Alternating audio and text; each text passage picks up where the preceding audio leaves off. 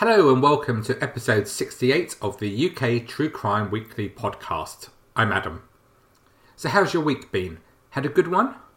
I think I've spent more time with my head in my hands than looking up this week. Yeah, it's been one of those. So, as I record this on Sunday, I'm taking the attitude of Cambo. You know Cambo? The creator of the excellent True Crime Island podcast. If you haven't listened, do so. It's always an awesome show.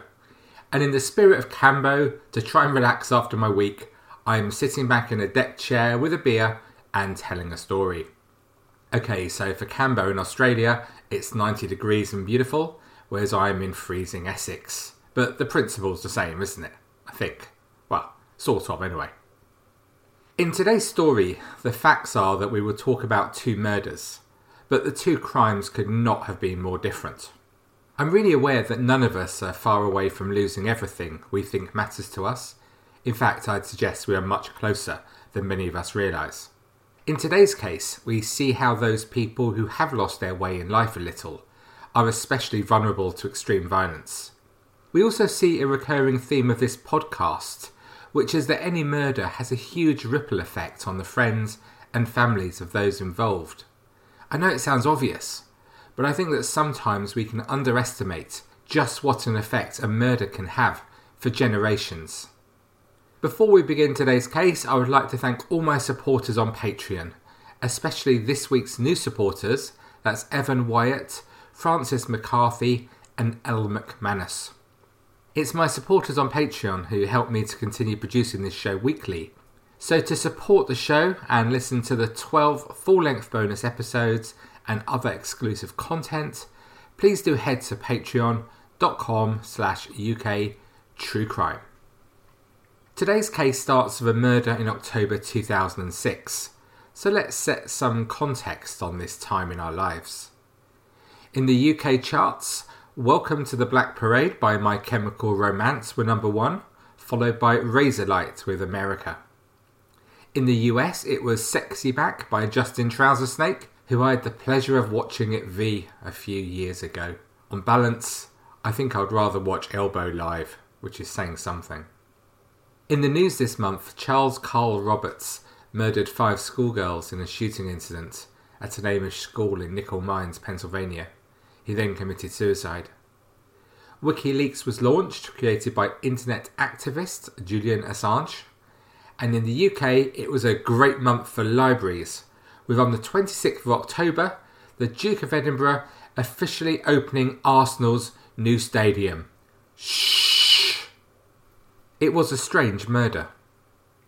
On the 26th of March 2007, at Teesside Crown Court, 41 year old Alan Taylor who lived in a Salvation Army hostel in Darlington, denied murder, but he admitted manslaughter on the grounds of diminished responsibility. The jury of six men and six women reached a unanimous verdict on the charge of murder after nearly five hours of deliberation. He received a life sentence for a minimum tariff of 13 years. Trial Judge Justice Simon said, You've been found guilty of the murder of John Morrison, whom the evidence showed was a gentle man. He met a violent death at your hands. It's plain that drink played a part in this, as well as jealousy and anger. The jury had heard how John Morrison was killed in his flat in Darlington on October the 21st the year before. He'd called his pal, Alan Taylor, at about 5:45 a.m., enticing him to come over with cans of strong lager and a bottle of cider to share. Hey, but aside of almost 6am, what isn't there to like? But by 10am, the fun was over, and John Morrison was dead. The jury heard that Alan Taylor called police and told the operator, I'm very sorry to say, but I've just killed someone. Taylor told police he'd throttled Mr. Morrison, and then took the belt from his trousers and tightened it around his neck before he strangled him some more. He said he then put a duvet cover over him and said a prayer for him before he fled the flat, bought some more lager, and went to a phone box to call police.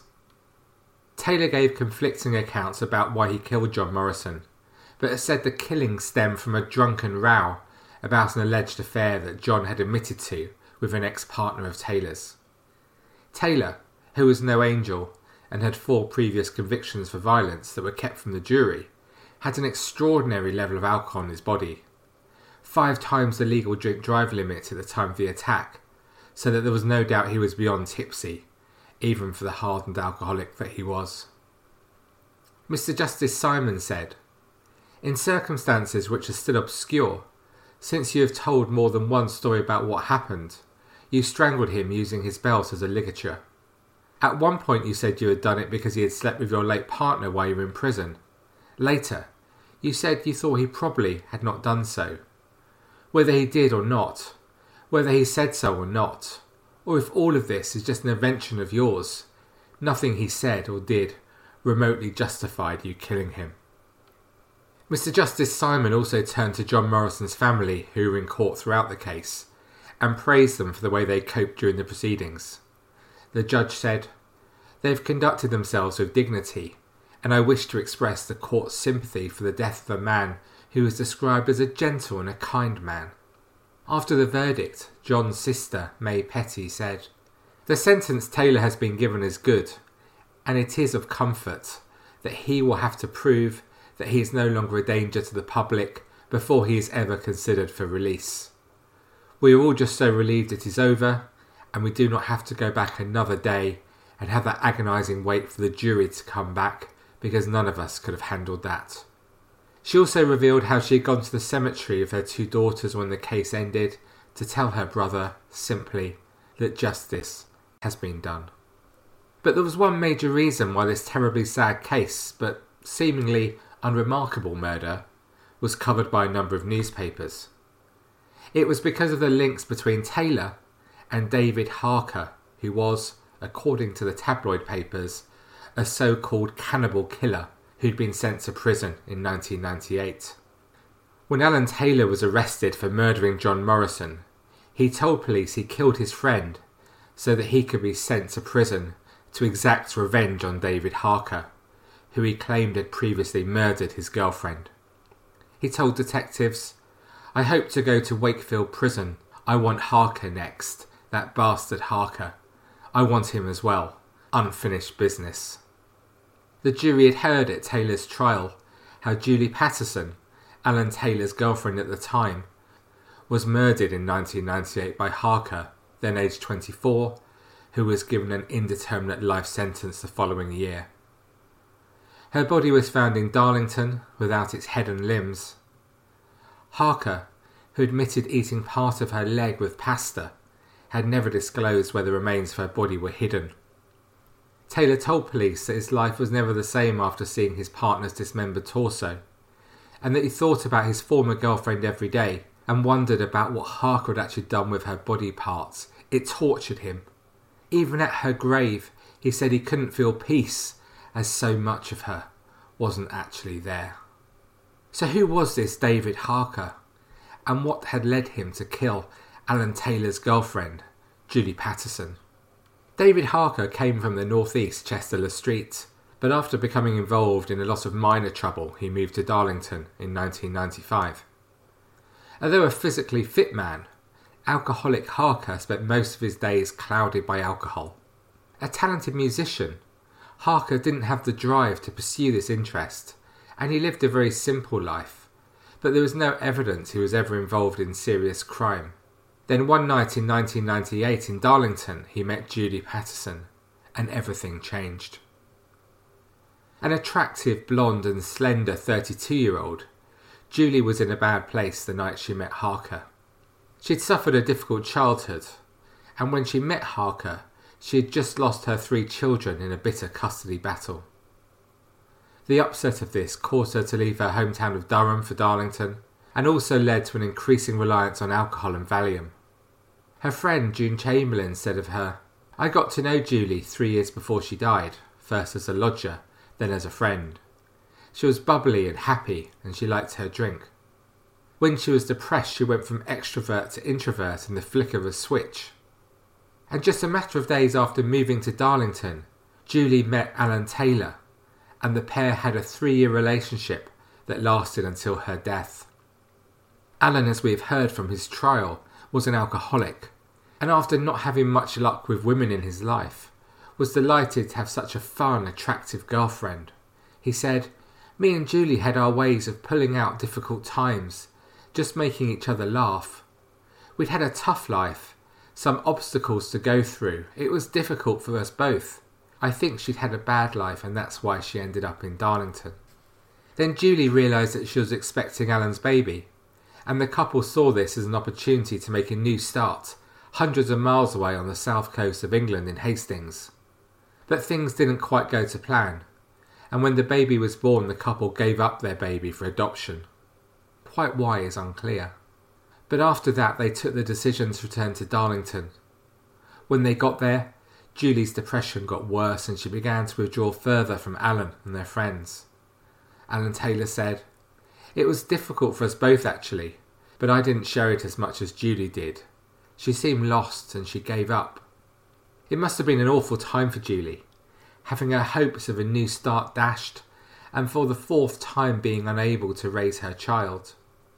Julie's depression meant that she would sometimes lose interest in personal hygiene, but then the next day she would make a real effort and be immaculate in her appearance.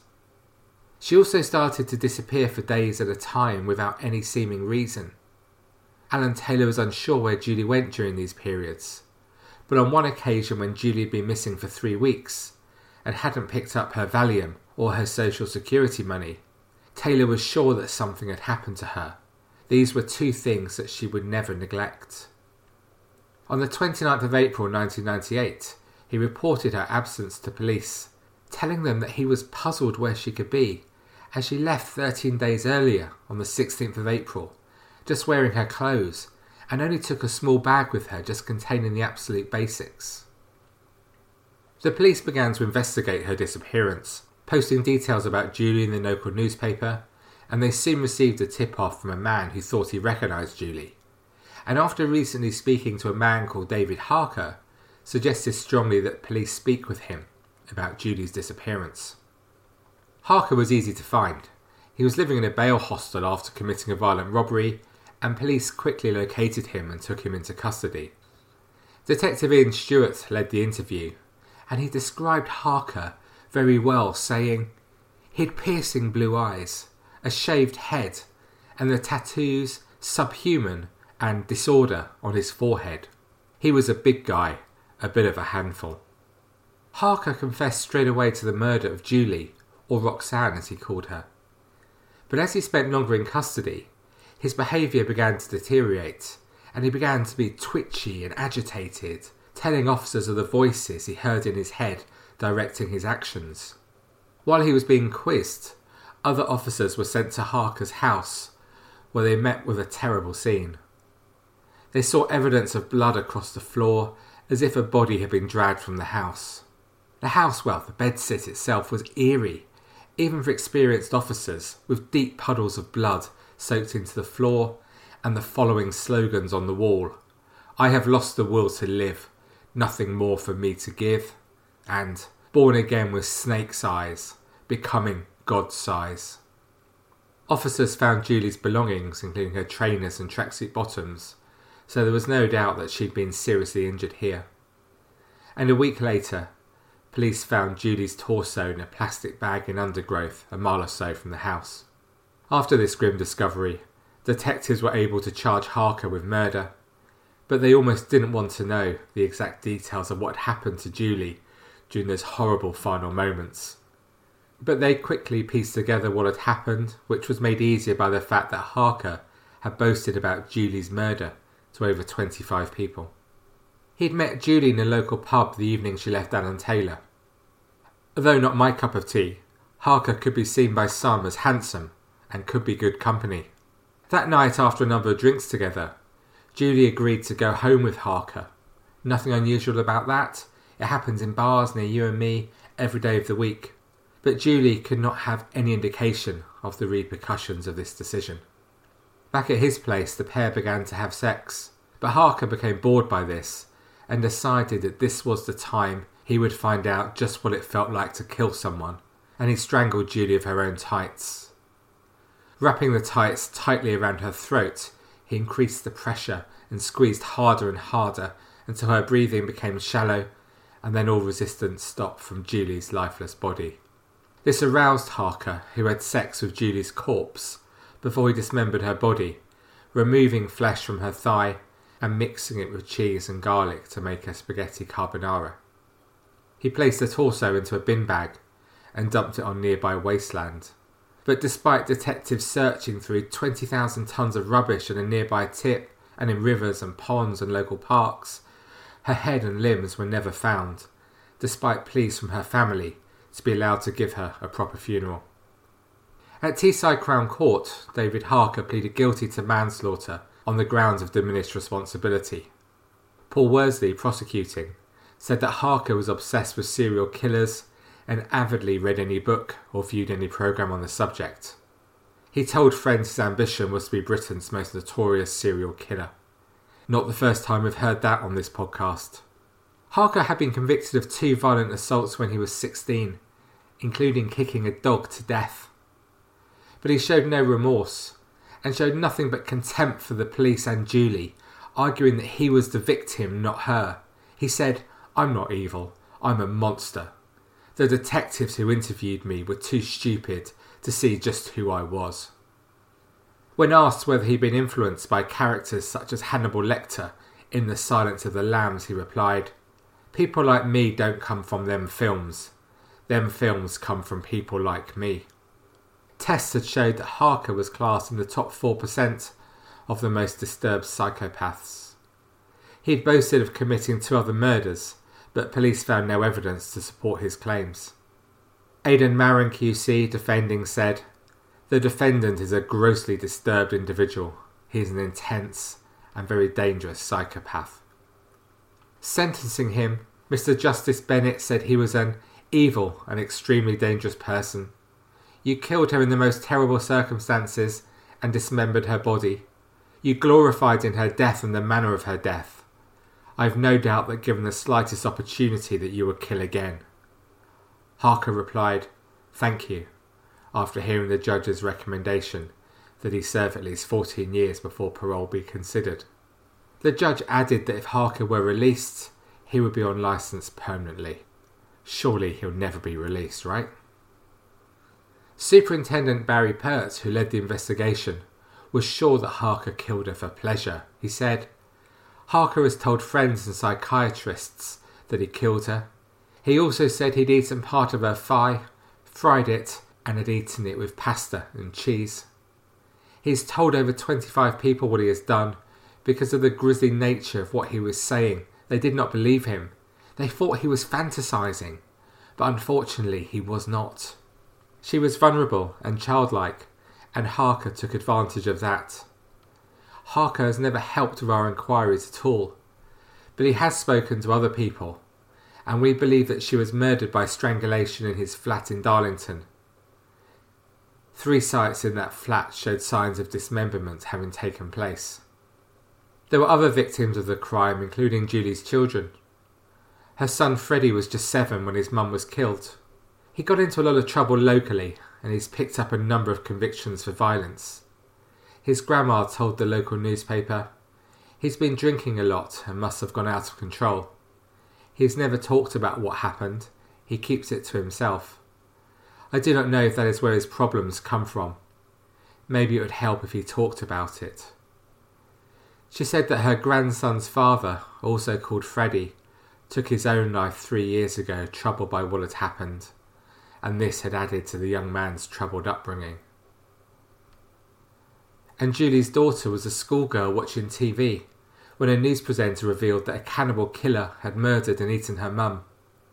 After news of another horrifying cannibal attack in Bradford a few years ago, Sarah told the People newspaper, Last week, all the pain came rushing back, it made me feel sick.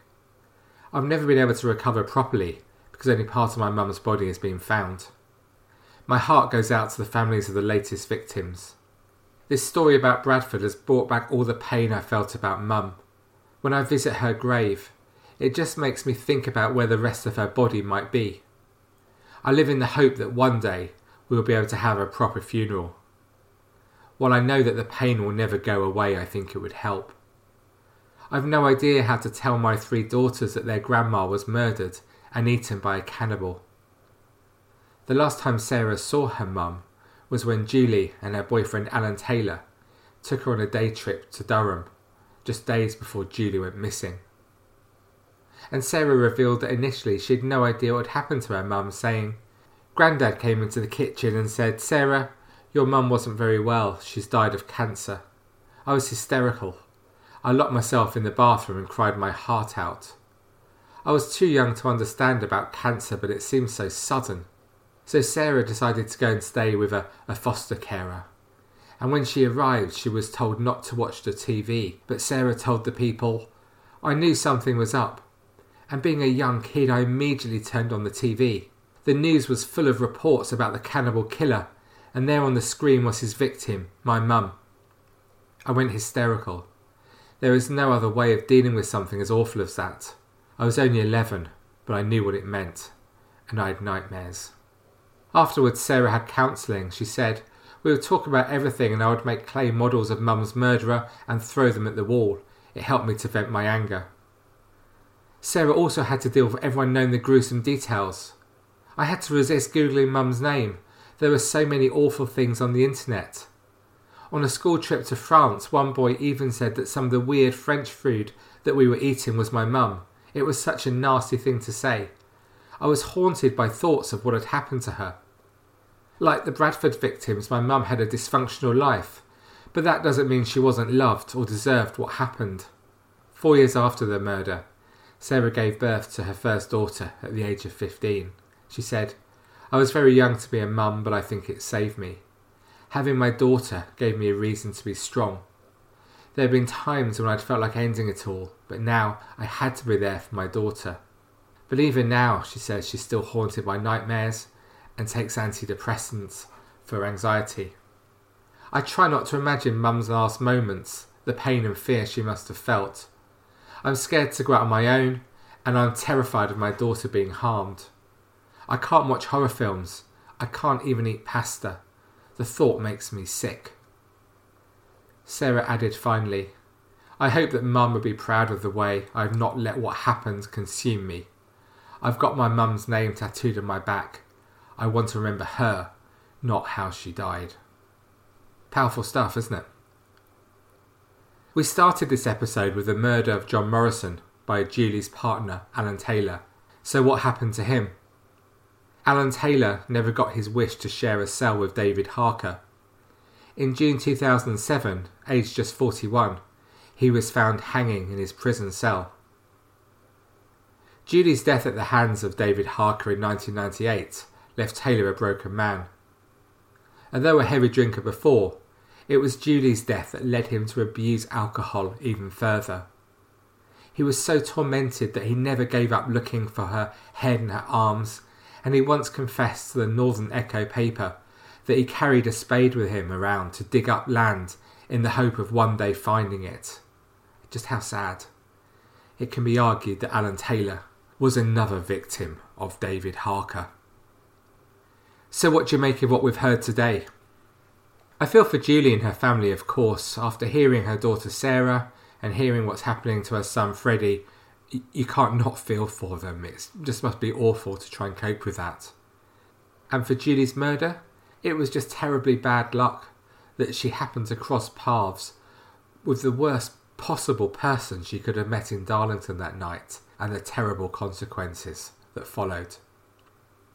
As I said at the very beginning, on the fringes of society, suffering from addictions, life is incredibly hard. And this was the life being led by John Morrison, Alan Taylor, and Julie, as well to an extent David Harker. As we all know, the differences between those able to sustain a so called normal life and those suffering to hold it together on the edges of society are getting wider and wider. As for Harker, well, what is there to say? I've heard it argued that he didn't eat any of Julie at all. It was just another part of him trying to create this myth of importance for a first class loser. It wouldn't surprise me at all, would it you? Harker still hasn't revealed where the rest of Julie's remains are, and for a while he played a sick game with the local newspaper, writing rhymes giving clues about where police could find her. He relishes the attention. Before he was arrested, when he wasn't hanging out with other drunks, he would spend time with children much younger than him showing off. He would stand bare chested and call himself the Devil Man and tell these children stories of evil and Satanism. One recalls, he was kind of funny. We never took him seriously until we found out what he did to Julie. It's so sad, isn't it, that a loser such as Harker can cause so much damage to so many people. Thank you very much for listening to this episode of the UK True Crime Weekly podcast. Please do join our Facebook group. There are now over 900 members and lots of interesting discussion.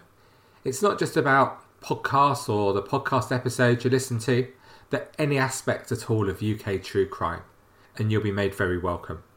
And to support the show and to allow me to keep producing it weekly, please head to Patreon, P-A-T-R-E-O-N dot com slash UK True Crime. That's patreon.com slash UK True Crime. You'll find 12 bonus episodes and other exclusive content there. So that's all from me for now. So until next week, it's cheerio and remember, be kind and stay classy.